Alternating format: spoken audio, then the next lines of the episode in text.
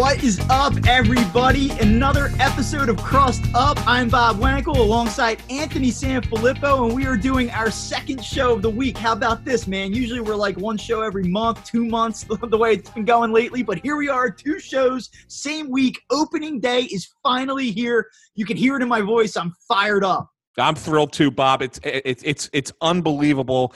You know, we didn't we, we we believed all along that there was going to be baseball. We just weren't sure when it was going to be. It's starting a few weeks later than I think we initially thought. But hey, guess what? We got it. We have it. And, and and there's there's some things being talked about. There's some changes being discussed in baseball. There's a lot going on out there, and we are we are 20. Well, a little bit. By the time people listen to this, we're about 24 hours away from first pitch of the season. Yeah, Aaron Nola. We're, I'm looking forward to it. You know what? It, this is just a, a situation where it blows my mind. Like we are on the brink of a season, and we don't even know how many playoff teams they're going to be. And we've talked about this in previous episodes. Like the chaos and the uncertainty and the unprecedented nature of this season is what's going to add all this natural intrigue. Well, boy, is that not true. I mean, we are in a situation where we just don't even know what the hell's going on leading up to this thing. I believe, I'm pretty sure, I've been busy this morning. The Toronto Blue Jays got permission to play in Camden Yards. Is that correct? Yeah, I saw the same thing there are just logistical things, major logistical things that are still being ironed out leading up to the first pitch between the Yankees and Nationals. It's crazy, but I am so excited, you know, obviously because I love baseball, but obviously because we have spent three plus very long months waiting for this day. And it, it feels like Christmas to me, man. I'll tell you what, Bob, I'm going to be sitting on my couch tomorrow night and I may not get off the couch until su- until Sunday afternoon. I literally, I may not. I mean, that's it's that's the kind of that's the kind of excitement that I have to watch. But not just the Phillies. I mean, obviously, I want to watch every. I'm going to watch every Phillies game, but I want to watch baseball. I, I might actually start um, with, with the games tonight. You know, sitting down in front of the tube watching it, just to just to kind of take in the sport again. But we, we got a lot. We're gonna we're gonna get into all that stuff, Bob. But I'll tell you what, we had a. we haven't even said this yet we have a special guest on the on the show. We had an opportunity to sit down for about 20 minutes with newest Philly analyst, former general manager Ruben Amaro Jr. Uh, joined us here on Crossed Up, and he was great. I mean, the the one thing you say what you want with him about him as a general manager, and I think that he was unfairly abused many times in this city he he was put in a tough spot, Bob, as a general manager. If you really want to look back at it, he normally GMs come in when teams are in bad shape, right? He he came in when the Phillies were at their peak, and he was tasked with keeping it that way. you know, maintaining the the the uh, the competitiveness and trying to drive for a second title. And although he did ultimately didn't succeed in doing that, um, I, you know, when you look back at it, I'm, I'm not sure what he could have, you know, really done differently. I mean, he was doing what he was asked to do by his bosses. So I think he was he was unfairly criticized. But the one thing about him is he was always straightforward with the media. He was always honest with the media. He was always direct. And yeah, he had some, you know, he, he had some blow ups at times. I get that. But I mean, it's tough when you're being questioned every day for 180 straight days by people, much, right? Much maligned. Yeah. yeah, it's tough sometimes, but I think he's going to be great as an analyst. I really do. I think he's going to he's going to give you the straight dope. And and like if, when you listen to this, he, he's going to come up here in just a minute. When you listen to this and you listen to his answers, you can see it. I mean, like he the things that he's saying make a lot of sense because he's he's allowed to tell you his opinion now as opposed to trying to you know just give you the party line or say what he can say without going too far. I think now you're going to see I, I, think he's going to be a great addition to this to this broadcast. I really do. I think he's that's a great pickup for the team. Yeah so we talked a lot about his new role what he thinks about the jt real realmuto contract situation in light of the deal that mookie betts just signed with the dodgers talked about what he thinks about this team's bullpen. Obviously, that's a huge question mark for us, and really where he sees the team going in 2020. So, uh, like we said, 20 minute interview. He was kind enough to do it. I had an opportunity to bump into him in the press box on Tuesday afternoon, talk his ear off. He agreed to do the show. Uh, really good stuff. So, we're going to get into that right now.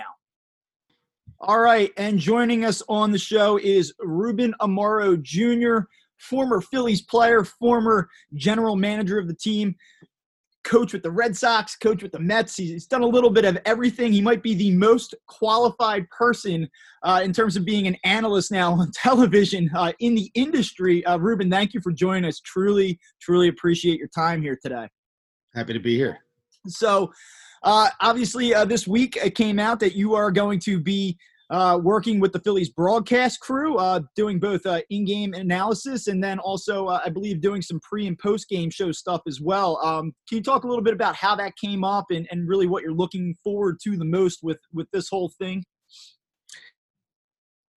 Yeah, I mean, obviously, Philly's a home you know, over the last uh, several years, I had opportunities and I talked to a, a couple different uh, companies about the possibility of going on air. Once I was let go in Philadelphia, I actually talked to MLB Network and uh, ESPN a little bit, and and also Fox uh, Sports as well. Um, nothing really came to fruition at that point, um, and I ended up taking other jobs, obviously as a coach, and and then uh, with the Mets, I was moved into the front office again, but. Um, you know, this is a great opportunity just be back home and to talk about uh, something I love. Uh, two things I love: baseball and the Phillies, and so uh, so it's an exciting time for me. Is there something from your own personal background or experience that you think is going to be most beneficial? I mean, do you think it is the, the front office experience? Is it the player experience, coaching experience, or do you just sort of tie all of these things together? I mean, I know you've really had a, a small sample of work here over the past uh, few days, but already, do you find yourself leaning on one experience over the other, or is it just kind of a blend of everything? I think it's more of a blend of everything. I think that's the unique perspective that I can bring to the table, um, having played, uh, been in the front office, and and having been a coach at the major league level as well, as well as a scout even last year. So I've got a lot of different hats that I've put on, and I think that uh, my perspective on all those things can uh, can hopefully be effective and informative for the fan. Uh, we had an opportunity to talk in the uh, press box during the last intra squad game yesterday for, I guess, maybe 20, 30 minutes. I was bothering you. And uh, I pointed out one of the things that, that I found impressive just in the, the broadcast up in New York the other night, talking about Roman Quinn. And it's little things like this where he gets behind a, a routine fly ball, and you had made it a point to basically say, hey, by doing this stuff now, when it doesn't matter, when there is no pressure, when when the time comes and it's a key situation it's going to be much easier to execute in those situations. And and that's something to me that you know kind of stood out. Just I, I, obviously was focusing in on the broadcast because i wanted to see what you had to say and how you would handle things. But you know for me personally i thought that was something that was specifically interesting and I think those are some experience that comes from coaching um, and uh, having discussed. I was one of one of the things that I was handling when I was a coach was uh, base running and uh, and outfield play, as we've talked about. And uh, you know, it's a couple of those things uh, are actually really very important when it comes to winning baseball games. And I think there are also things that people don't focus on all that much. Um, base running to me is, uh, is is critical. I mean, you go back and think about the teams that have won uh, Kansas City Royals when they won the World, World Series a few several years back.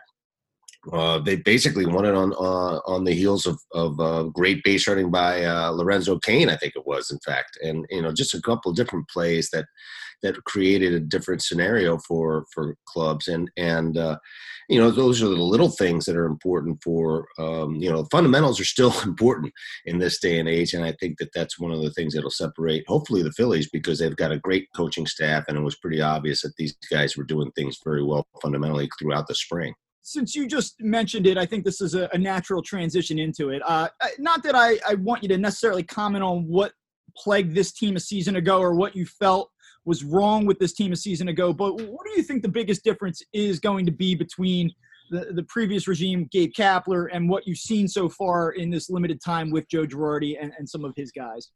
Well, the beauty of the staff that they've created, and it's a tremendous staff. I mean, let's talk about the triumvirate at the top. Um, when, when you talk about Robbie Thomson, uh, Joe Girardi, and Bryan Price, really uh, tremendous uh, coaches with great experience. Experience does still mean something in this game, and uh, and they, frankly, um, they've been they've won. They've understand what it takes to win. They've been in um, in programs and in organizations that have had success. And uh, and you know, Bryan Price, in fact, has worn so, several different hats as a manager, pitching coach, et cetera. I have a great deal of respect for all of those guys, and I think that the you know, all kind of starts at the top. If those things are emphasized, if the fundamentals of uh, of winning baseball games are emphasized at the top, then it has to trickle down to the players.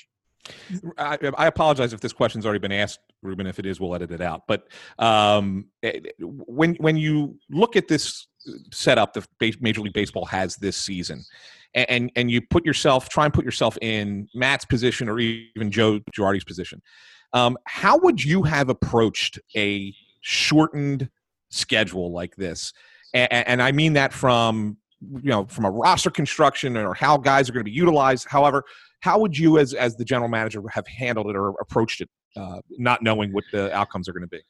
Well, it's a pretty broad question, obviously, but um, and I think more than anything else, and one of the things that, that's the most challenging is is preparing these players. And I've been most impressed, really, with with the physical shape with most of the guys that come in. Um, I think there's a lot of challenges that are created by having these two off seasons, basically, right? They had an off season, they ramped up, had another off season, um, and had to ramp up pretty quickly to get ready. Um, and I think it really is a great credit to the players that they are in the kind of shape that they're in. I see some of the velocity that's coming out of the hand um, from some of the players. I see just physically, just having watched their bodies, which is an important element for me, is to to see whether the guys are taking care of themselves. I mean, you look at Jean Segura; he looks in great shape. Even Rhys Hoskins looks like he's slimmer and trimmer and and, and ready to go. Um, those are all critical um, when it comes to this short 60 game sprint. They have to be ready to go right out of the chute. And I think um, I think the teams that are uh, best prepared fundamentally to play the um, to play the game right to win baseball games, I think those are the teams that are going to have the greatest success. I mean, pitching always um, is always the thing, right? Yeah, I mean, you got to be able to pitch to win, but you also have to be able to play defense and and catch the baseball. And I've been really impressed by what the Phillies have done as far as their defense is concerned and the things the, the things that have happened. You know, they got guys moving around the infield. They finally got Kingery to second base. Um, they've got Segura now moving to a new position, and and I think all the instructors, you know, from Castro to Larry Bowa, all the people that were involved in spring training and watching them work with him and watching him adjust uh, I think is pretty darn impressive. He looks real good. So, I mean, I like their infield defense. Um, I like their outfield defense. It's going to be uh, pretty strong. I think Roman Quinn's going to be okay in center field. Uh, Haseley obviously is going to be battling with him. I think Roman's going to get the bulk of it um, if he stays healthy. Um, McCutchen's always an excellent athlete, and and really uh, Bryce Harper's played extraordinarily well in right field, much better than I saw him play in, in Washington, and so he's dedicated. Um, and, you and you talk about Realmuto is probably the best, you know, all around catcher in baseball. So um, I think those are important elements for these guys to have success, and I think that they focus on those things, and obviously they're uh, hopefully they'll they'll carry those into the into the sixty game schedule is there one player that has stood out to you? Because you just you mentioned my guy. I mean for me since i've been down there i've, I've been down there pretty much every day. Roman quinn has just jumped off the page at me and, and what he's done both at the plate and defensively. Um, is there anybody that's really jumped out at you? Um, not necessarily. I think roman quinn is a guy that um, uh, he's going to be it's going to be critical for, to keep him on the field. I mean, it's well documented. He's really had some issues with um, with keeping his uh, keep, keeping him on the field and keeping him healthy. And I think he can be a game changer for them. He can even if he hits down in the lineup in the nine hole in this situation where you have a DH, you can go nine one two and have quite a bit of uh, athleticism. Um, you know, even at the bottom of the lineup, if guys like Kingery and and uh, um, and Roman are down there, I think that uh, he can create some havoc and and do some things um, that are pretty impressive. He was working on his bunting earlier. Uh, I think he's got to keep the ball out of the air, um, which is not all that popular these days, right? Everybody wants to launch the ball, but um, but I think that those are some of the skill sets he's going to have to utilize to have success. You're uh, you're speaking our language here with that comment. I can tell you that mm-hmm. much. Um, mm-hmm. so I, I, have to ask you. Obviously, Mookie Betts signs a long-term deal with the LA Dodgers. Uh, earlier, you know, before summer camp got underway, Matt Klentak talked a little bit about the, the realities of the market and how things have shifted in the wake of the coronavirus and what that's done to the game from a financial standpoint. Um, Mookie Betts, obviously, it, it, didn't seem to hurt him all that much. Uh, some people would say that it was a bargain. Uh, I guess that's debatable, but what do you think this means for for JT Realmuto and and what do you think it means for the Phillies in getting a deal done with him? I know that this is the number one storyline leading into this season and and it shouldn't be, I guess, but this is the reality that we're kind of facing here. Well, the reality of it of it is is that the the the guys who are real difference makers in the game, the real superstars, they're going to get paid, and and it doesn't matter what what situation we are in financially. Um, and I'm so happy and proud of Mookie. I had a chance to be with him for two years, and he's an extraordinary kid, uh, young man. He's not a kid, I guess, not anymore, but um, he's an extraordinary young man, great athlete, great person, and uh, you know, a lot of people doubted uh, when he when he turned down two or two or three really really, really big opportunities to sign, and and uh, and I'm happy for him. But um, but JT Realmuto is one of those guys who is a difference maker as well, and uh, and it's really put I think the Phillies in a tough position position because I think that they want to sign him. I don't think there's any question about that. Um, but you know this pandemic and the fact that there were um, signing freezes i think it was one of those situations where now now their windows closed so much you know it may not benefit um, jt to uh, to to to sign right now it may benefit him to wait and and uh, and that puts the phillies in a tough position um, it's clear that they gave up a lot for him and he's an important element of the club um, other people have weighed in, like Bryce and others. But um, but I think the fact of the matter is that uh, it it always takes two to tango. It's a very difficult situation. You know, the the the agent, the player, um, and obviously the front office and and the ownership. Uh, the ownership group then remains the same uh, that that uh, that I had a chance to work with. I mean, they're dedicated to winning. I know that they're um, willing to do what it takes. I know John Middleton and I know the Bucks, the Buck family. Um, these people want to win. They want they want to have success, and they're not afraid to throw money out there. Uh, but it really, you know, is it at all costs? I mean, do you have to have some you know, prudence here, and you have to have some some way of being able to define the market. And that's such a difficult situation for a guy like JT.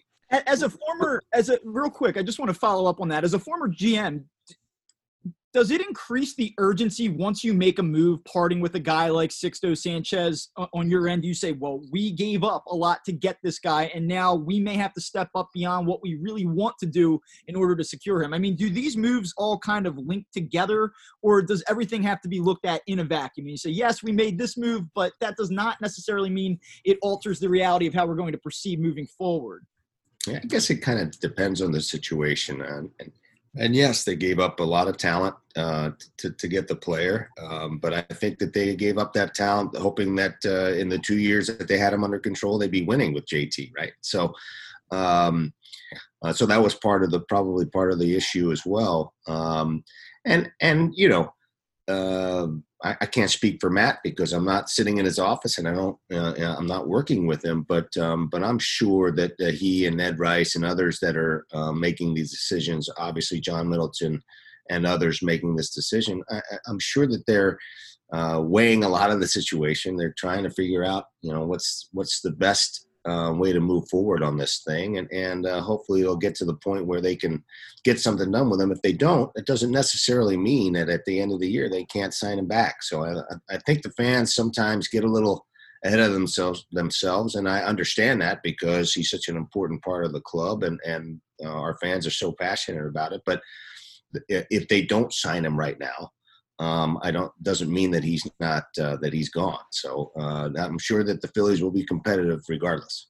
Remember, one of the things I always considered you a straightforward and honest guy. So I'm oh, i am really kind of looking forward to you serving as an analyst now for this team. Um, and I, I, know it's always going to be easy to be, you know, honest and, and be a, a straightforward analyst when things are good and in the areas of the, of the team that are going really well my biggest concern and Bob's biggest concern, we talked about this on our last pod, um, is this bullpen.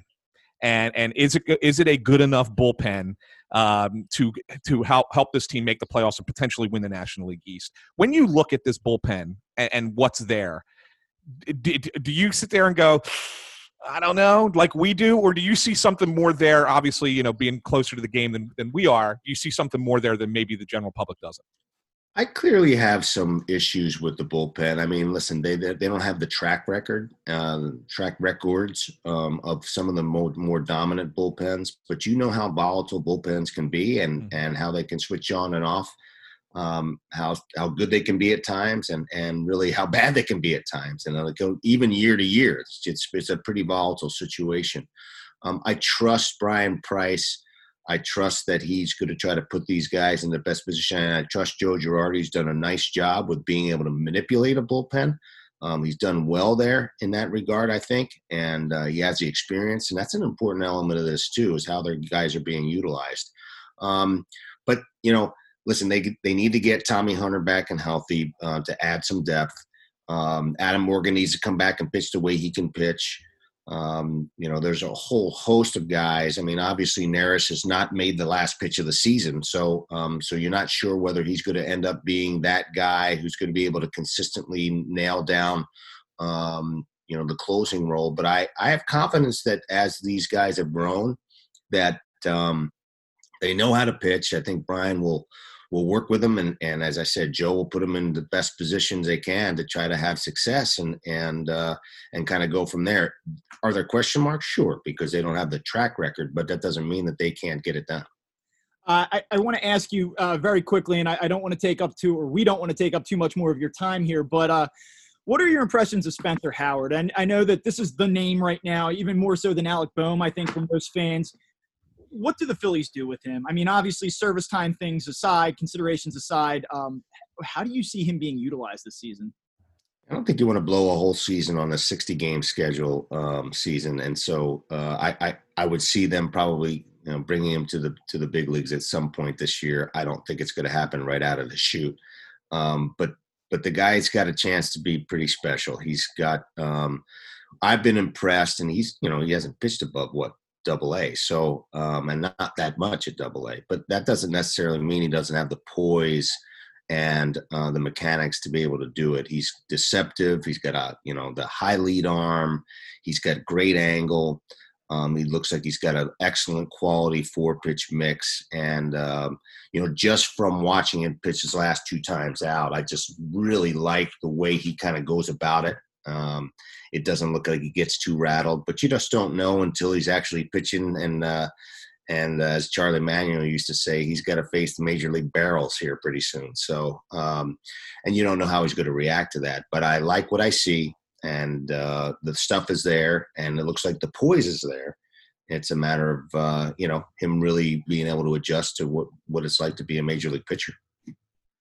Uh, real quick, Vince Velasquez. Uh, do he's looked good. I, I've been uh, somebody that's been sort of skeptical coming into this thing. I, you don't say. Yeah, I, I feel like you know coming into the season. To be honest with you, it was like we're going to do this again, huh? Like we're we're going to fill out this rotation with with this guy again after 99 career starts, 122 appearances.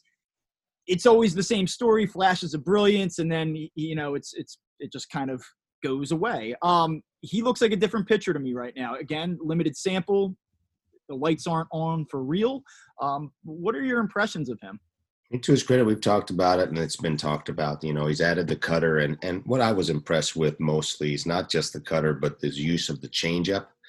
Um, and I think where this is where Bryan Price really makes a difference in this organization. Um, I think he makes people better, and he's going to make pitchers better. I think he has a very good understanding, and I think it's it's pretty obvious that you don't use one side of the of the plate, you don't use one area of the plate. You have to use all areas of the plate and utilize all your pitches to be effective in the major leagues. It's pretty simple. You have to use all the quadrants and I think Vince is um, he's starting to gain some confidence. The last couple of outings, I've seen him pitch, obviously pitch much better um, than he has in the past, and uh, and he looks a little bit better poised. You see, you know, sometimes he gets a little emotional out there um, on the mound, and I think it looks like he's gaining on that a little bit. And and that that, that sometimes that takes time. Some it happens faster than for others. Um, I also think that JT Realmuto, his presence back there is going to help guys, especially people ask me about the Wheeler contract and, you know, you think it was too much and was it too aggressive? Well, it's not if you have a guy like JT Realmuto uh, catching him because I think he can manage him a little bit better than, than maybe he has been managed in the past.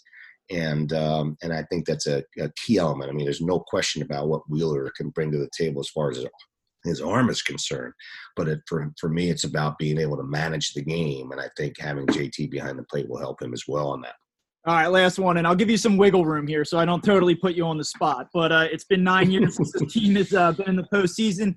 Should fans, yeah. let me think of how I want to phrase this. Should fans be optimistic about the Phillies' chances of making the postseason this year? You know, I like their chances because I like the depth of their start uh, of their starting nine or ten. Um, I think that they've uh, lengthened out their um, their lineup with a guy like Jay Bruce and being able to have Jay Bruce and McCutchen in, in the lineup as well. Um, they're they're kind of dynamic. They got some speed with Kingery and, and Quinn. Um, you know, Bryce Harper can steal a base and has been real aggressive. Um, and I wanted to mention that I've, I've been watching him play some of these games, and God, he really plays with with uh, with his hair on fire, and it's an exciting. It's exciting for. Um, I, against us, um, but but uh, but the reality of it is, this guy loves to play baseball, and he plays hard all the time. He had a hustle double the other day with a couple of stolen bases. He's stealing third base. I mean, my God, it was uh, it was pretty impressive. Uh, you know, playing basically an intra squad game. So um, I, I, think they have some. They have a pretty dynamic lineup. I think the uh, the bullpen's going to be a question. We talked about that earlier, and, uh, and you know they're starting rotation. They're these, these guys. You know, at the top of the ticket with Nola and and Wheeler, they're going to be fine. I think Jake is um, is looks sharper. He looks um, he looks healthy. I think he's using you know all of his pitches and being able to utilize those free and freely and easily with with no more arm issues. That's big for him and then you know just got to hope those guys in the four and five slot um, can can hold the fort down so that these guys can score some runs off off some of the some of the weaker um, starting starting pitchers in the league. So I think they've got a I think they've got a great chance. Uh, uh, there's no question they'll compete. Uh, the question is, will they contend? And I think that they will. And um, but they have a very tough schedule, man. It is no uh, walk in the park for these guys. I mean, that whole East that we're basically playing in is the National League and American League East. Man, it is uh, it is no picnic, and it's going to be a really rough go. There's there's a there's a series of a bunch of series in a row where, my goodness, it's a tough lineup. But um, but listen, you got to beat the best to be the best, right? And uh, I understand that they're working on some expanded uh, playoff possibilities, which would be great. Love to see that. And uh, if that's the case, then their chances become even greater, right? Well, I, I, can tell you that I, I wish we could do this for another 45 minutes. As you learned yesterday, I, I could talk for a while, but uh, I don't want to take up, and we don't want to take up too much more of your time here. So uh, we really, truly appreciate on short notice you jumping on and doing this with us. Happy to do it, guys. You be well. I'm sure we'll be talking in the future. Yeah. Thanks again, Ruben. Much.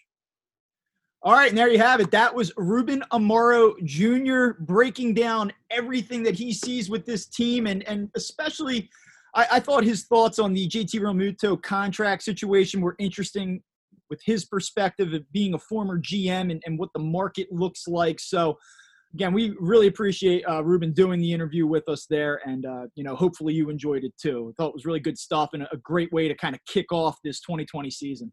And, and one of the things about that Realmuto thing that he said, Bob, and it's it's the one thing that I think that most fans kind of forget is that there is a player and an agent negotiating as well as the general manager. It's not like it's not like every time that things go awry between a GM and a player that the team didn't want to pay him, the team didn't want to give him the money, the team didn't want to, the team, team, team, team. You always hear that, and of course, we always blame the general manager. I mean, it's the easy, easy target. You didn't get the deal done with this player that you should have gotten done.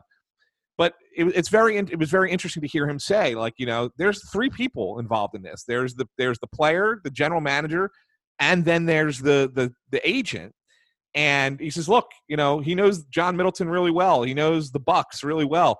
They're willing to spend money obviously right? They're willing to put out money. We, we saw it with the bryce harper deal. Um, so you have to think that they're willing to pay a fair market value or maybe even slightly beyond a fair market value for jt realmuto. And when you hear him say when you hear ruben amaro say i know they want to sign him it's because he has a personal relationship with this ownership group that he's telling us this, right? So that's why you have to know that this is something that the team wants to get done. And if it's not getting done, maybe it's because the agent is pushing for something that they deem to be a little bit too extreme. There were two things that jumped out at me about his response. Number one, JT Realmuto is getting paid. I mean, yes. this idea, you know, and listen, what Matt Klentak said last month, or uh, hell, I don't even know where we're at in the calendar. Maybe it was the beginning of this month about, hey, things have changed a little bit. Like, I agree with that. I, I, I don't think that that's an absurd statement the way that a lot of people think it is, but – the reality may have changed. Well, guess what? The reality changed yesterday when Mookie Betts signed that deal. The top player got the top dollar. It established the market. It established the expectation. You're going to have teams like the New York Mets, maybe even the LA Dodgers jump back into the fray and get involved with Realmuto. Somebody is going to pay him. And that reality became crystal clear yesterday. And that's why, for me, Phillies want to do this the reality of this may be that it's going to take 120 125 million dollars to do it and i i think and and this is the other thing that sort of jumped out at me based on what ruben said was that sometimes fans get carried away like that they they kind of get a little bit overly concerned when negotiations happen. We talked about this with baseball, right? When things look so bleak between the players union and the ownership groups. And we said, you know, everyone goes, there's no way that baseball could possibly happen this year. It's over. It's screwed. Nobody's going to watch. And it was all this doomsday stuff. And we said, whoa, whoa, whoa. This is how negotiations work. This is this is the way in the history of the world when you have two sides that are on that are divided. This is what happens. And, and sure enough, we have baseball. So I, I just wonder if we're just getting a little bit too anxious, maybe a little bit too worked up about what has transpired between these two sides. It is a little bit complicated, though the Dodgers and Betts just made it look a lot less complicated. So we'll see if that changes the picture here, changes the dynamics, and, and maybe gets these two sides together. But Ruben did say, even if it doesn't get done leading into the season, once the season resumes, it can still come together. It just might not make a ton of sense for JT Real Realmuto right now to pull the trigger on the deal. We'll no, see. I mean he might, and it's funny. It's interesting that he, and I like the way that he answered it, talking about Mookie Betts first. And he said, you know, Mookie had an opportunity to sign two big time contracts previously with Boston and turn them down because he bet on himself. He believed in himself. And ultimately, that's what leads to him getting this uh, deal with the Dodgers yesterday 12 years at $365 million or whatever the exact number was, right? So maybe JT Realmuto is looking at it and saying, I'm going to bet on myself in this 60 game season. I think I'm going to have a great 60 game season. I'm going to get myself to the to the off season and basically say to the Phillies, you can you got to I'm going to give you a chance. Sign me now, or we'll let the market set the price. And the Phillies can't the Phillies can't risk that. Wouldn't it be point. great for morale, just like as this thing's about to launch today, tomorrow, the news comes out, JT Realmuto Phillies, five years, 120, done deal, like let's go. I mean, wouldn't that just I feel like change the entire vibe around this and uh, this whole thing? Because guess what? Clouded by the JT Realmuto situation, the Phillies have had an exceedingly good couple of weeks at Citizens Bank Park. I mean, they're healthy. Guys look good. You're seeing everything that you want to see out of this team, with maybe the exception of Rhys Hoskins, who looks totally lost right now. But other than that, they're getting everything they could possibly want. And not only that, the Mets now have a, a tons of injury issues and uncertainty leading into the season. They looked like they were going to have one arm too many going into that starting rotation, even after the Syndergaard injury. And now all of a sudden, based on what's happened in, in recent days, they look a little bit thin there. You turn around and you look at what's happening in Atlanta, it's a mess. And then I just wonder about the intrinsic motivation of the Washington Nationals to come back in a shortened season after winning a World Series and, and hitting their potential in this season. And I just all of a sudden can kind of talk myself into, and we've said it in recent episodes, the stars aligning for the Phillies. And it, it's not impossible. And we just talked to a former talent evaluator that told you that there's a lot to feel good about here. So, yes, there are questions. Would I bet a thousand dollars on the Phillies winning the NL East right now? No. But certainly, this is not the impossibility that I thought it was maybe back in February when I thought we were looking at a 162 game season. Well, this is that the, the, Miami Marlins are a good bet to go over 25 wins, 24 and a half wins. I think that the National East is going to be very volatile. And I think that I think all five teams are going to be in this mix. I really do. I think that this is a it's going to be a unique season in that regard. I don't think that anybody in this division is going to drop out of the race quickly. I think it's going to be a five team race right up until the the last handful of games and it's going to be really interesting. And yeah, all right, so the teams might hover a little bit more around 500 this year, and you might sit there and say, "Oh, gee, this team should be better than that." Again, with 60 games to be hovering around 500 is not necessarily a bad thing because what usually happens when you think about it, unless you get off in a regular 162 game season, unless you get off to a blazing fast start, you usually have teams that are kind of in that you know middle ground that are right around 500, and then the teams that that suck drop off right? They, they trade off their assets, they drop off, and then they lose a ton of games in the second half of the year.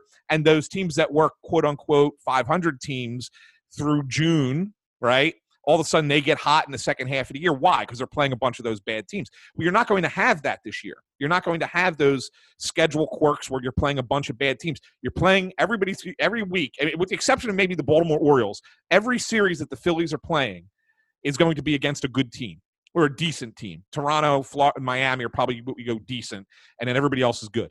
So I think that to be around 500 this year is going to be okay, and it might win you the division. You might win the division at 32 and 28 or 33 and 27. I sort of have earmarked 33 as the magic number, and if somebody goes beyond that, then hats off. That in right. this pandemic shortened season with all of the things working against these guys, you know, in terms of rust, lack of prep time, stress, the dynamics of not having fans in the stadium. If there's one team in this division that can emerge beyond 33 wins, then, then good on them. But I, I think that that is going to be the number 32 33 that gets it done. Listen, we're going to, I guess, treat this as a season preview type show. But before we go big picture and we can talk about bold predictions and hot takes and all that stuff in, in a couple minutes, and admittedly, not a ton of production time. Our, our timeline got moved around a little bit today, but we'll do this on the fly. Before we get to that stuff, I want to talk a little bit about about what you expect this weekend. Like, let's just look at Friday, Saturday, Sunday, and what you want to see, hope to see, expect to see from the Phillies as they play three games at home in an empty stadium against the Miami Marlins. Uh, what do you think? Well, I mean, conventional wisdom would tell you that this is the Phillies should, you know, if you look at it on paper, um, that the the the Phillies should be the better team, but last year they really struggled against this Marlins team, and I think this Marlins team is a little bit better than last year. So what do I want to see? I want to see the Phillies win two out of three. I, am not asking for a sweep. I don't. I don't need it to be. You know, you know, take. You know, you got to need to come out flying like they did against the Braves last year with that lineup and just smacking the ball all over Citizens Bank Park. Um, that would be great if they did. Don't get me wrong. I'm, I'm not going to turn it down. Um, but I think that you know we're really kind of looking at a situation where, like you said, there's there's you know who's ready, who's not ready, and, I think that you have to be you have to build in for the accountability of uh, you know someone just might not be up to snuff just yet. If you win two out of three, I'm happy with that. You, you know, you lose two out of three, it's kind of like eh. You lose all three, it's a disaster, right? You can't afford to lose all three. Um, but yeah, this is one of the teams where you probably have to win more than you lose against them in the division because you're not going to have many of those opportunities. Yeah, I'm with you. Two out of three is all you can really ask for. I will say this Aaron Nola gets the ball opening day, third straight year. A storyline that we haven't talked about, and people are going to go, dude, are you kidding me? But just the way that he finished last season, and not that he was awful, but he had some really rocky starts in there. The Phillies wasted some decent starts. I believe they won his final seven games a year ago. I, I, need him to take the ball game one and, and do it, just like he did it in Washington on Saturday night. Like replicate that performance. Give me six innings, be efficient, get off on the right foot. A huge development that that we probably should talk about is the fact that Zack Wheeler had his child. He and yep. had his child. I guess it was on Monday night, right? So yep. you know we're in a situation where we thought they were going to miss Zack Wheeler for two, possibly three starts. And when you drag that out over a 162 game season, that's like the equivalent of five, six starts. That's a huge deal that they're getting Zack Wheeler for his first start in game two. and not having to try to fill in that blank so early in the season. Massive. The key and the thing that will make me feel the best after this weekend, though, is if Vince Velasquez goes out on Sunday Here, afternoon here we go again. and pitches well. And we talked about it with Ruben. You just heard me say what I had to say. That was my take Yeah. coming into the season. But Amaro talked about the cutter, talked about the use of the changeup, and I mean it's been real. It's been down there. You know, it's been real down there at Citizens Bank Park in the intra squad games. It was real in the- the start against the Yankees. And I know that people, even if he pitches well, will write it off and say, oh, it's only the Marlins, it's only one game. And that's true. It is only the Marlins, and it is only one game. But you still can see those pitches, and you can still see the effectiveness of those pitches, and you can still see how he sequences and locates, and you can still see his pace. And I don't necessarily care. I, you know, I don't think I can write off a good six inning outing from him if he's efficient. If I see all of those things, if I see the implementation of that cutter, that changeup, then I get excited. And not for nothing, five starts last year against the Marlins.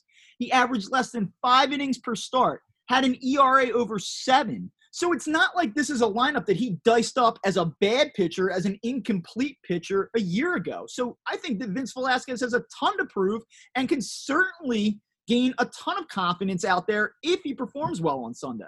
I'll tell you, Sunday Sunday is the is the game for me that makes you know that really is I'm, I'm most interested about. Not just because of Velasquez, everything you say is spot on, and I want to see that. But Philly struggled against Ureña last year.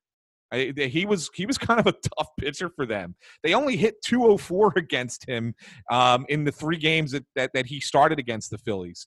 Um, so like I like you know I, I, the lineup is is going to be interesting to see how they go aga against him as well. I think that there's some some matchup issues there that that you know I want to see how the Phillies how the Phillies respond to that. You know, and and you, you talk about Wheeler on Saturday. The Phillies, uh, the Marlins are trotting out Caleb Smith, um, who I kind of like a little bit. I know he's not- nothing special, but he's a he's kind of like a crafty little lefty uh, who could you know cause a little cause some issues.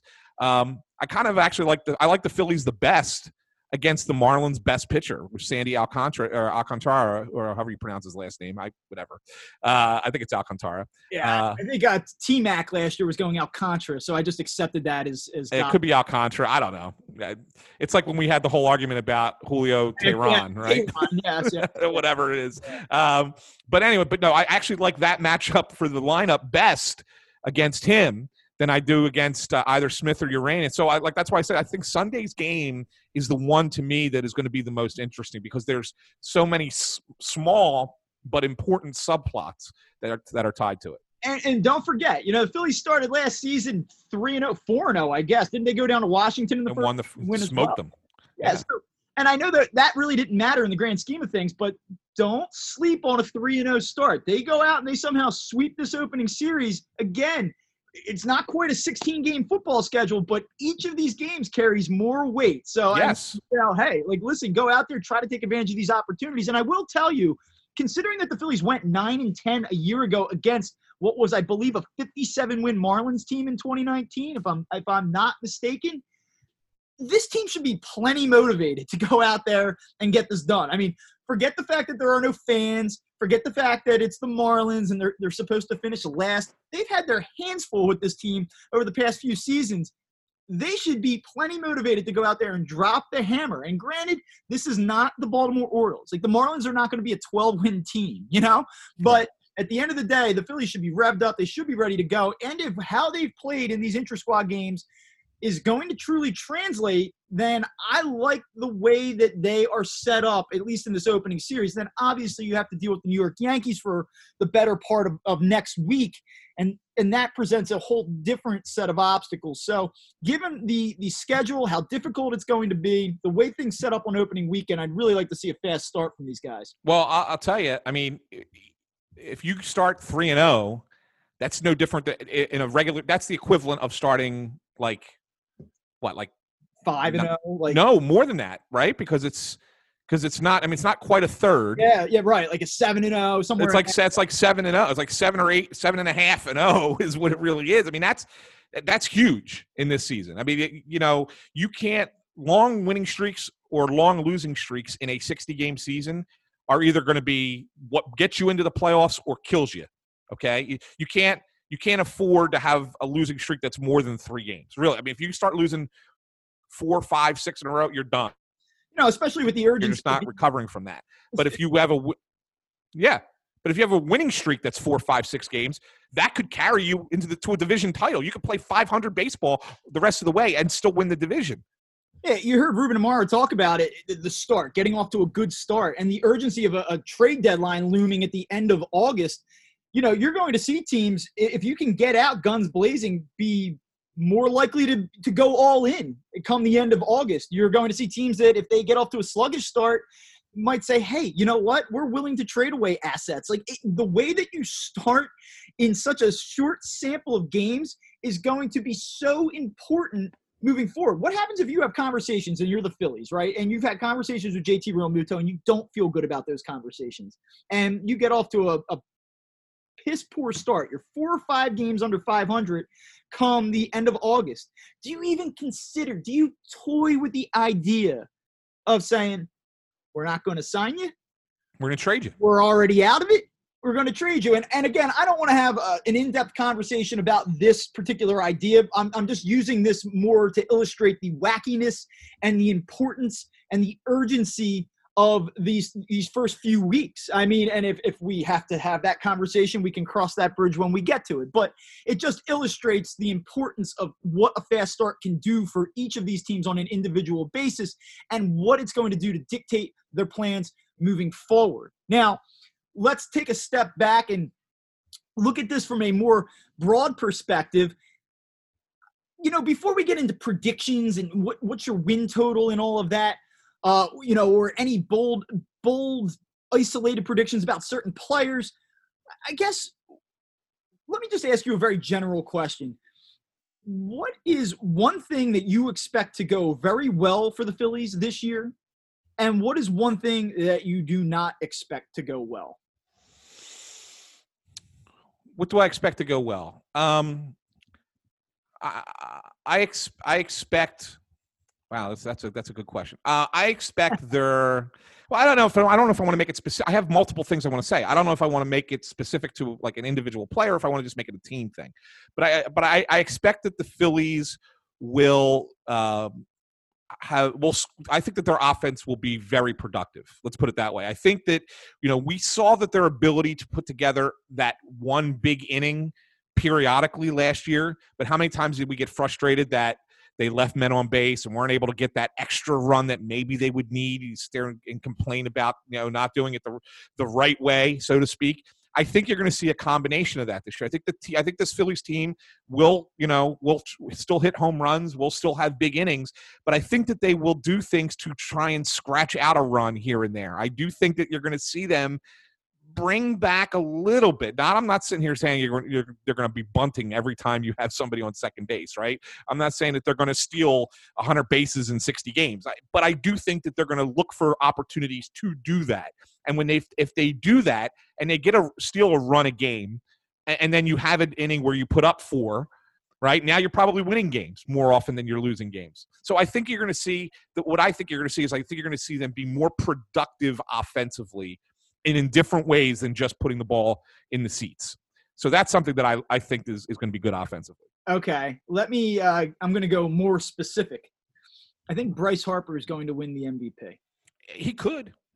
I, listen, if you're listening to this show for the first time because Ruben Amaro was on and you go, oh God, is this is this a Homer type show? You know, uh, no, emphatically no. Far from it. Read our comments. yes, I, I, think that people know uh, that have listened to the show in the past that we are not always the most optimistic people.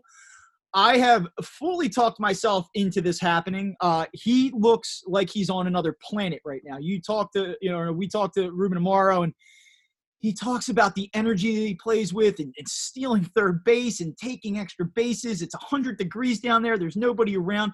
This guy is is 100 miles an hour every single day, every single at bat. He just looks so locked in right now. The way that he has swung the bat here in camp, I believe that he is probably deep down inside extra motivated after a, a mediocre 2019 season. And I say that – he finished very strong a year ago. You know, it was Mhm. a good finish, but just by his own standards and expectations, a mediocre season. His former team, for Christ's sake, goes on to win the World Series. He just looks dialed into me.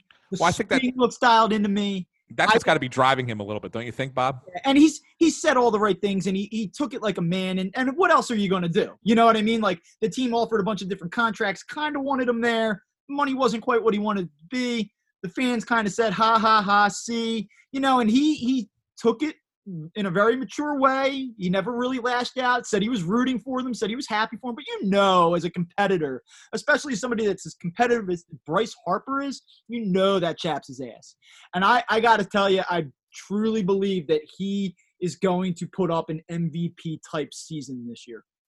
Yeah, I I, I could see it. You know, whether they whether he's the the guy that's voted for MVP because I think you might have a few guys that put up crazy numbers in a 60 game season. Uh, you know somebody else might get like a like you know maybe a bellinger puts up like you know It's that like start uh, that, if he if he has the same start he had last year he's going to have a he's going to be hitting close to 400 with 22 home runs and what I mean how do you not vote for a like local level, I always look at like the '93 NL MVP, like the season that Dykstra had, but then Yeah. Bonds is there. You know, Yeah. like, Yeah. that's always the one that stuck out to me. But yeah, I believe he's going to have either the MVP season or you know something that resembles one. Um, Yeah. so I think that's going to go right, and that's kind of the reason I'm starting to talk myself into the Phillies uh, being there at the end. I think he's going to be the guy that puts them uh, on his back this year. So th- that's where I'm I'm positive. And then let's just go. You know, one one thing that you're a little bit uh, unsure about, that you're a little bit uh, scared about. You know, that gives you some pause. fifth inning on I knew that was coming. Teed up for that one. that's, an that's an easy one, right? I mean, even even heard Ruben say. I mean, but even when I was listening to him talk about it, and he's like, and he's like, well, he's like, they really need Tommy Hunter to come back. I mean, if you're really relying on Tommy Hunter to come back to save your bullpen, that's scary, right? You like proven commodities, then the Phillies Yeah. bullpen is not. Hector Neris has never thrown the last pitch of a season. Yeah, no kidding. So we don't have you have a closer who's maybe not a closer. We don't know for sure. You have uh, two setup guys who are cross your fingers. Let's hope they can be be decent in Hunter and Adam Morgan.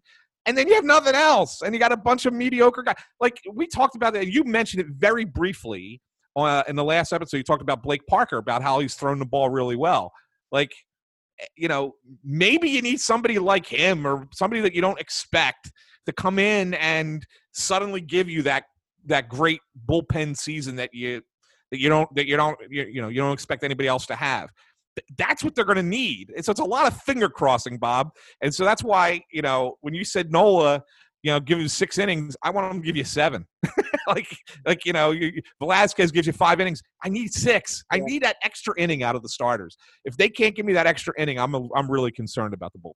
Well, listen, I, I look at this and I wrote about him the other day. We've we've seen Rhys Hoskins came into camp. The hands were lower. The front half was much more tight uh, to the pitcher.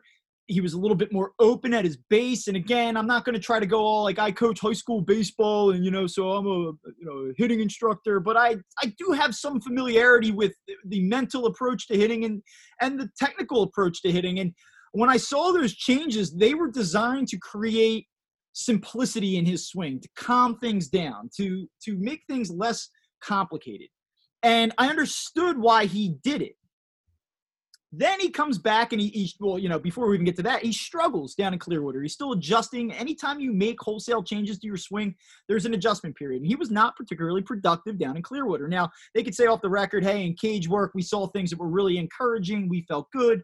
But the bottom line is when the game started up wasn't great then they shut down for a few months. He doesn't see live reps. And you can do all the soft toss and machine work and T work that you want to do, but you need live reps consistently, especially when you're making such changes. He comes back to camp. He's still doing the same thing. He does not look good. He's off balance. He's he's flailing a lot of pitches. He's dead pool everything, and he's never going to be a right center field gap guy, you know, on a consistent basis. But I mean, everything is to the left side. He's under everything. And I went, this this looks like a mess. And then as camp progresses, you see that he starts to raise the hands back up and he starts to revert back to his more natural setup. And the other night he called it a hybrid of his traditional stance and these new changes that he was trying to implement. the last two days, I believe he's had somewhere in the neighborhood of like 10 to 12 at bats. And I believe he has one hit, and it was on an infield pop up that got lost in the sun. And I don't want to put too much stock in intra squad games, but it was very evident that the Phillies were giving him extra at bats. Like his turn in the lineup didn't just come around naturally six times. I mean, they were sending him up there every other inning, and you can tell they were doing that because they want to try to get him going and get him the ability to see more live pitching. And he's not looked good. Now, I look at Rhys Hoskins and I've seen what he can do in the past. I love his approach. I love his patience. I believe that there's a good hitter in there still. But I am wondering where he's at from a mental standpoint right now. He's saying all the right things about feeling strong and comfortable in the box or being strong and comfortable in the box. But I see a player that looks unsure of what he's doing right now. And I fear that I don't expect him to hit 180 like he did in the second half of last season. But I do fear that he may not be that mid 900s OPS guy that he was in the first half of last season, and that would be a big blow for this team. it would, um, but as you know, Bob, sometimes all it takes is a good run, like a good a good week. Like just have a week where all of a sudden it's clicking, and you don't know why. You don't have the explanation for it. Balls are dropping. You're hitting the ball. You hit a couple line drives. Maybe you put a couple out of the park. You're being productive. You're helping the team win and then that's all it takes sometimes to for a guy to then feel comfortable at the plate again. So and, and just as easily a, a, a player who has a good approach can be snake bitten for a week and all of a sudden end up in a prolonged slump. And for no no and you don't under, understand why. And then you start tinkering and trying to figure it out and, uh, and then maybe it makes it worse so those things can happen. So I, you know, while I don't think that your assessment is off, I, I think that you, you know you're analyzing it correctly. You're down there, you're watching it happen, and you're you're making a good analysis of it. Sometimes though, all it takes is that one little thing to go right for a couple days, and then and then it's all positivity moving forward. And so like I, I like to think that that's all Rhys needs because I like you said there is a good hitter in there. Um, that if he gets a good run it will then you know like the light bulb comes on and then he goes and and he takes off from there. So that's what i and it would be great if that happened early. It would be great if that happened here within the first two weeks of this season and not waiting until september before it happens. Um, but uh, but yeah i mean so uh, you know he's he's certainly a question mark but it's a question mark that could go one way really well or go the other way and be really bad. It's not one of those I expect it to be bad. So let's just assume it's going to be. I think it's one of those. It could be one way or the other. Yeah, I mean, this could be a situation where the guy is still just getting his feel. You know, like we said, it takes time. There's an adjustment period. Maybe he's on the brink of breaking out. That's entirely possible as well. I just am a little bit concerned about what I'm seeing, and I know for a fact that at no point throughout his career has he ever struggled like this. And when a guy is not used to struggling and has really just had the linear success and the progression that he's had, I just wonder about the mental toll that takes on performance. And we'll see. He's going to answer that question, but this is a pivotal year for him. I mean, the Phillies want him to be a face of this franchise. They, they you know, I've mentioned it numerous times on the show. I, I found it interesting in light of the season that he had in 2019. I wondered if they might maybe think about doing something different with him this year. He was at the Joe Girardi press conference. Like it is clear as day. They love Rhys Hoskins. They they want him to be a big part of this thing. But if he goes out and has another 60 games that mirror the final 60 games that he had a, a season ago, and then all of a sudden, I think they have to start asking questions about the long term viability of making him a, a, a, linchpin of this lineup. Now, that being said, I know uh, we're, we're trying to keep this on a little bit of a tight time frame. Last year, and again, we didn't talk about this, but I know last year we did some bold predictions. Do you have bold predictions queued up, or am I about to put you in a bad spot here by doing? Mm, go ahead. All right, so I would say what I would like to do before we get out of here is make three bold predictions uh, about the Phillies, um, and then give some overall thoughts about do we think they're going to make the playoffs? Where do we see this thing ending up? And so, I'll I'll start. I'll I'll lead off, and you probably will not be blown away. Uh, it's not bold if you've been listening to me talk, or at least it's not surprising, but you may think it's bold. Here's my first one Roman Quinn not only stays healthy this season, but stays on the field because he is put into the lineup on a consistent basis. Ruben Amaro just made me feel a lot better about this take a few minutes ago when we talked to him. He thinks that he's ahead of Adam Haseley. He's going to get the bulk of playing time. That being said, not only do I think that he will stay healthy, but I think that he emerges and becomes a Shane Victorino type level impact player for this lineup. The ability to steal bases, the ability to play good defense, the energy that he brings to the lineup, and the guy can flat out hit. And I think that we're finally going to see him put it all together this year. So you stole one of mine. Ah. Um, but I knew that was coming because I know we've had a conversation. I know that you like Roman Quinn a lot. Um, and that was certainly going to be one of my bold predictions as well. So it's good that we're on the same page with that. But now I'm going to try and steal one of yours. Okay. Okay. Uh, I think that y- you're going to get Jake Arrieta of old and pre Phillies Jake Arrieta. Not, not maybe not necessarily Cy Young Jake Arrieta, but I think you're going to get a really solid pitcher in this rotation with Jake Arrieta. I think he's going to have a, a strong season. I think he's going to give you, you know, 11, 12 starts that are that are excellent. Um, and I think that he's going to be. I, I'm I'm more confident in Arrieta being a productive pitcher in this rotation than I am Zack Wheeler. How you like that? Wow. Wow, that's bold. So, Yeah. I- I think I th- not to say that Wheeler's going to be bad. I just think that if I if I'm putting numbers side by side, I think you might actually find that you're more surprised at the production that Arrieta gives than you are Wheel- the production that Wheeler gives. Okay, I wasn't willing to go that far, but I'll tell you that I am somewhat optimistic about the performance of Jake Arrieta. I think that for 12 games, he can put it all together. Also, I may have said this here. I wouldn't be completely surprised going into a contract year that he has this frustratingly good season that drives Philly fans nuts, and they say, "Where the hell was that the last two seasons?" Bottom line is, though, he, he's not going to miss bats on a consistent basis. So he's really going to have to rely on his defense, which is better this season, uh, and there's no doubt about that. Um, so that'll be helpful to him. But I do think he's stronger. I think he's in a good place mentally. I think that he's healthier than he's been uh, over the past few seasons. And so for 12 games, I wouldn't be surprised if Jake Arri- Arrieta gives you something that, that resembles that of a serviceable number three starter. So you and I uh, do agree on that front. Um, what's your next one? My next one's going to be one that I uh, used last year, and I'm going to use it again this year because I think it's going to be even better. Uh, I kind of said that I, I felt last year. I remember one of my um, uh, one of my bold predictions was that Scott Kingery was going to be one of the more important people in the lineup. That he was going to have a bit of a breakout year, uh, and although he kind of struggled down the stretch, he still gave you a a, a really good year, um, and he was still being moved all over the place he's going to be locked in at second base right now. I think having him play one position uh, primarily for the entire year is going to help him uh, overall. I think he's entering a season where he's going to be a a solid, uh, uh, reliable person in the lineup. And even though he's going to bat towards the bottom, I think he's going to have even better uh, uh, production than than he even had last year. I think you're looking at a guy who's going, who can get above that 800 OPS plateau, uh, even if he's batting seven or eight in this lineup. Um, and so I think that having him at second base full time, we're finally going to start to see the comparisons to Dustin Pedroia uh, finally come come to fruition this season. All right, I I'm on board with that. I like that. I think that the stability will certainly help. Um, Spencer Howard uh, will be in this rotation by the middle of August. We'll say I'll say August 15th, and I believe that he will be taking the spot of Zach Eflin when he does so. Uh, how about that? That's that's a little bold. That's that's a lot more confident in, confidence in Vince Velasquez than I've ever seen from you before.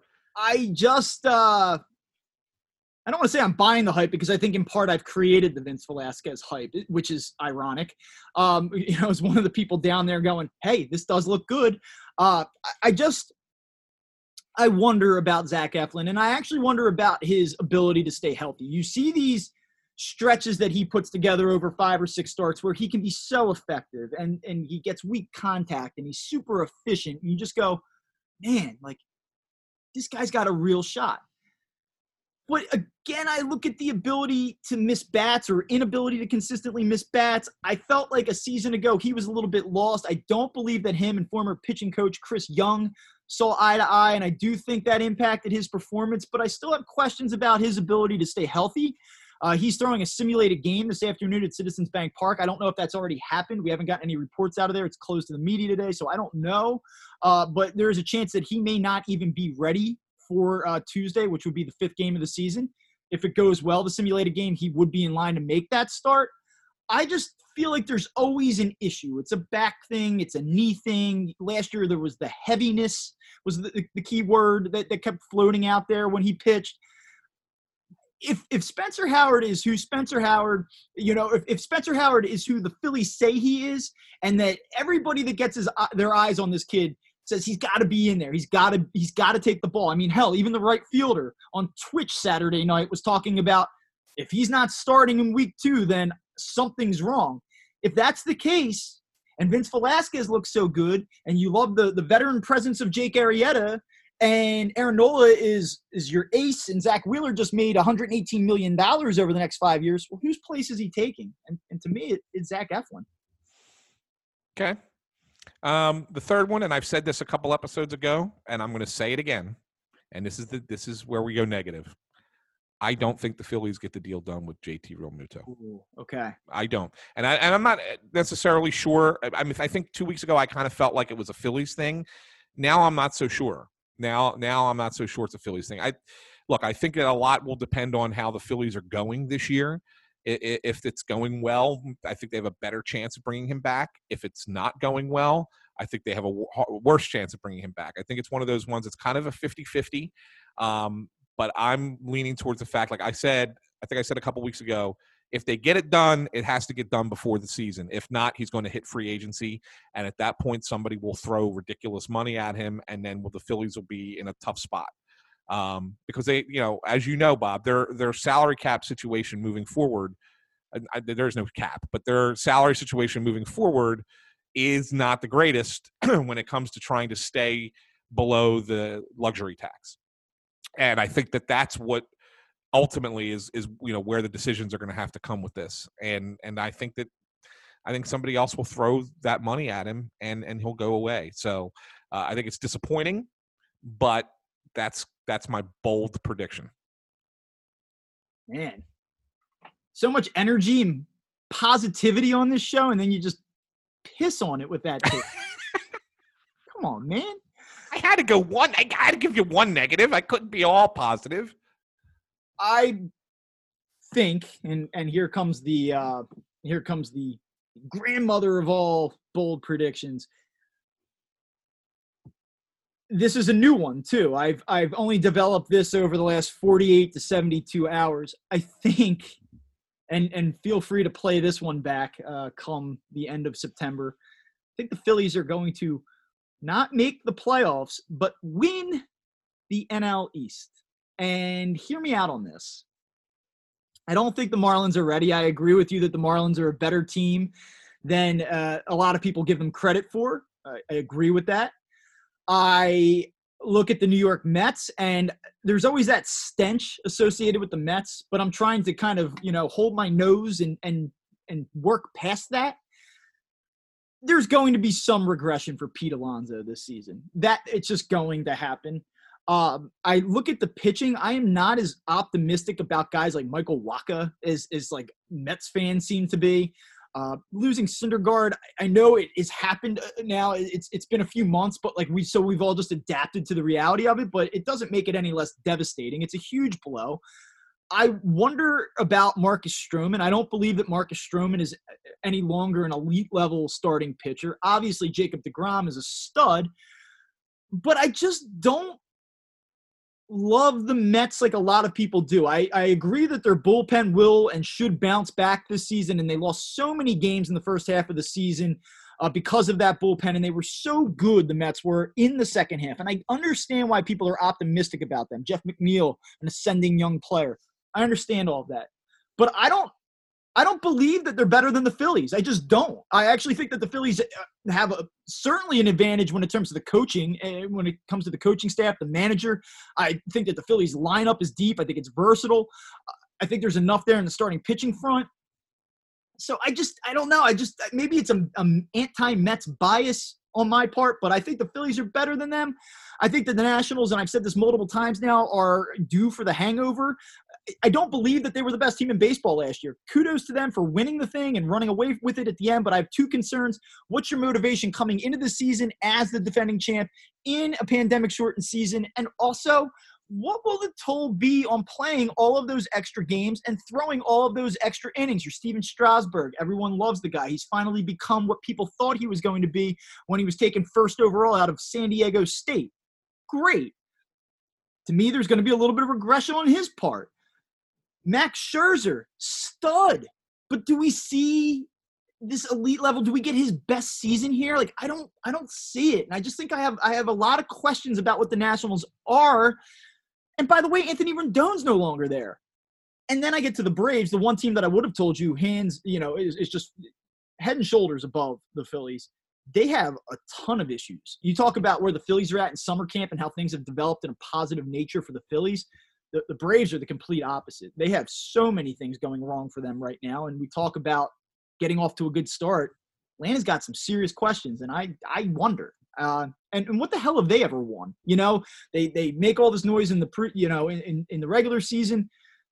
I just feel like in this goofy, shortened season that somehow it's going to work out where the Phillies win the NL East. I'm going to go with it. I still like the Braves. I still think that there's the talent depth in that organization is better than here. Um, but you're, you you know, I, am I'm, I'm there with you that the Phillies uh like Foltynewicz the other night. Yeah, he looked he he was like topping out at 90. Like all yeah. of a sudden, like you're like, well, what the hell is that? Yeah. I wonder about like guys like Austin Riley and uh, guys that have done it for like really short periods of time. And I just don't know, man. Like I obviously Albies who's who hits 900 against the Phillies is a problem, and, and Acuna is is I think maybe the third best player in baseball right now. Uh, mm-hmm. I think mm-hmm. you can make that case.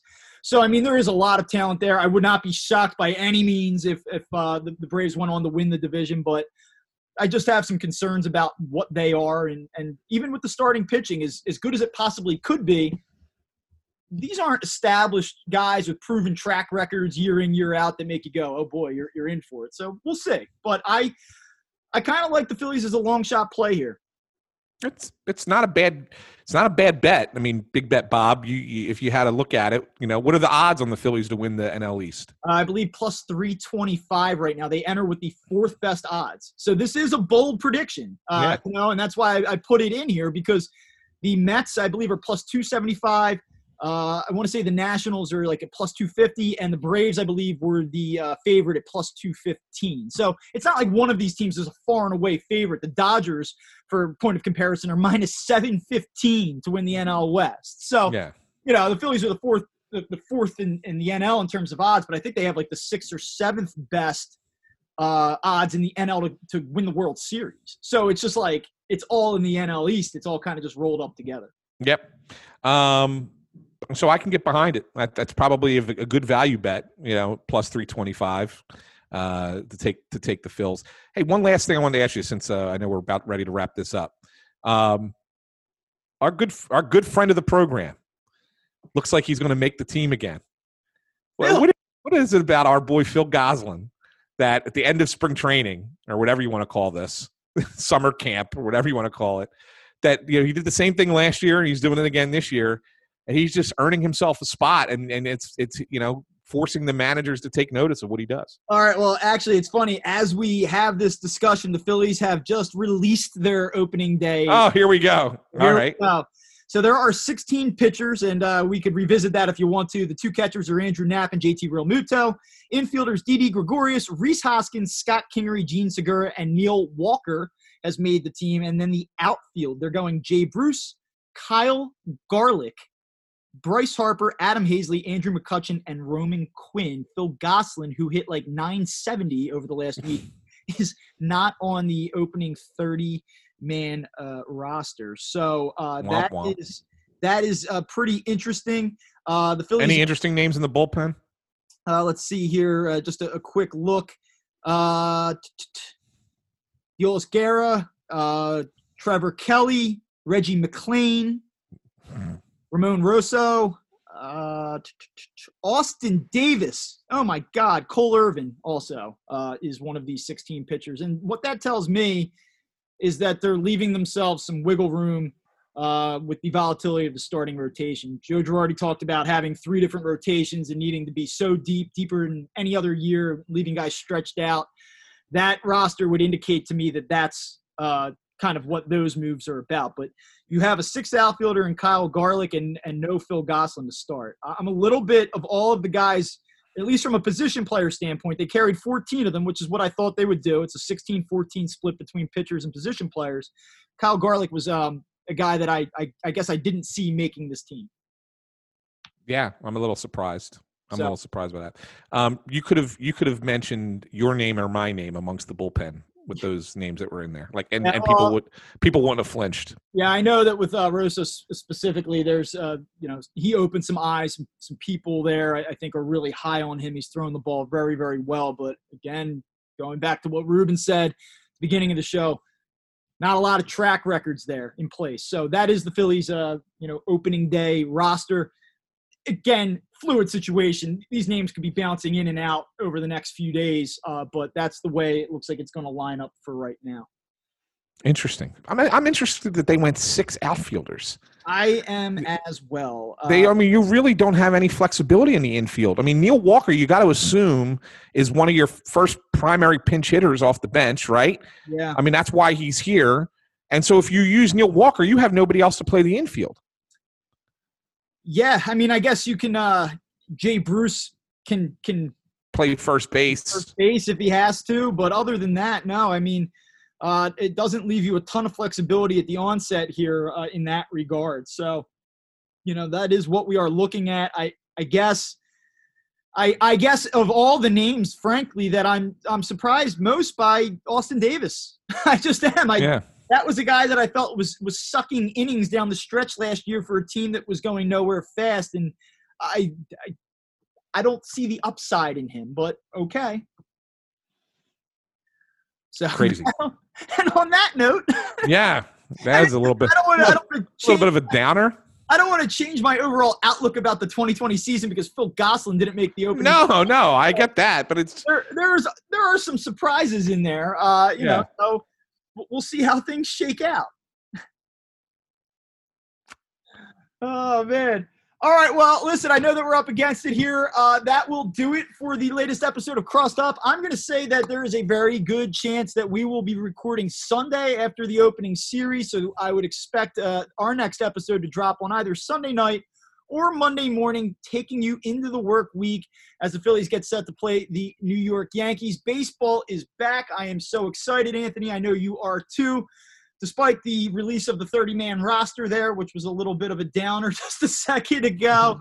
But uh, thank you for listening to Crossed Up. Be sure to uh, give us a five star review if you would not mind and subscribe anywhere that you get your shows. Also, be sure to check out on the Crossing Broad Podcast Network, Snow the Goalie with Rush Joy, Anthony Sanfilippo. And that is all we've got for you today. And we will talk to you soon.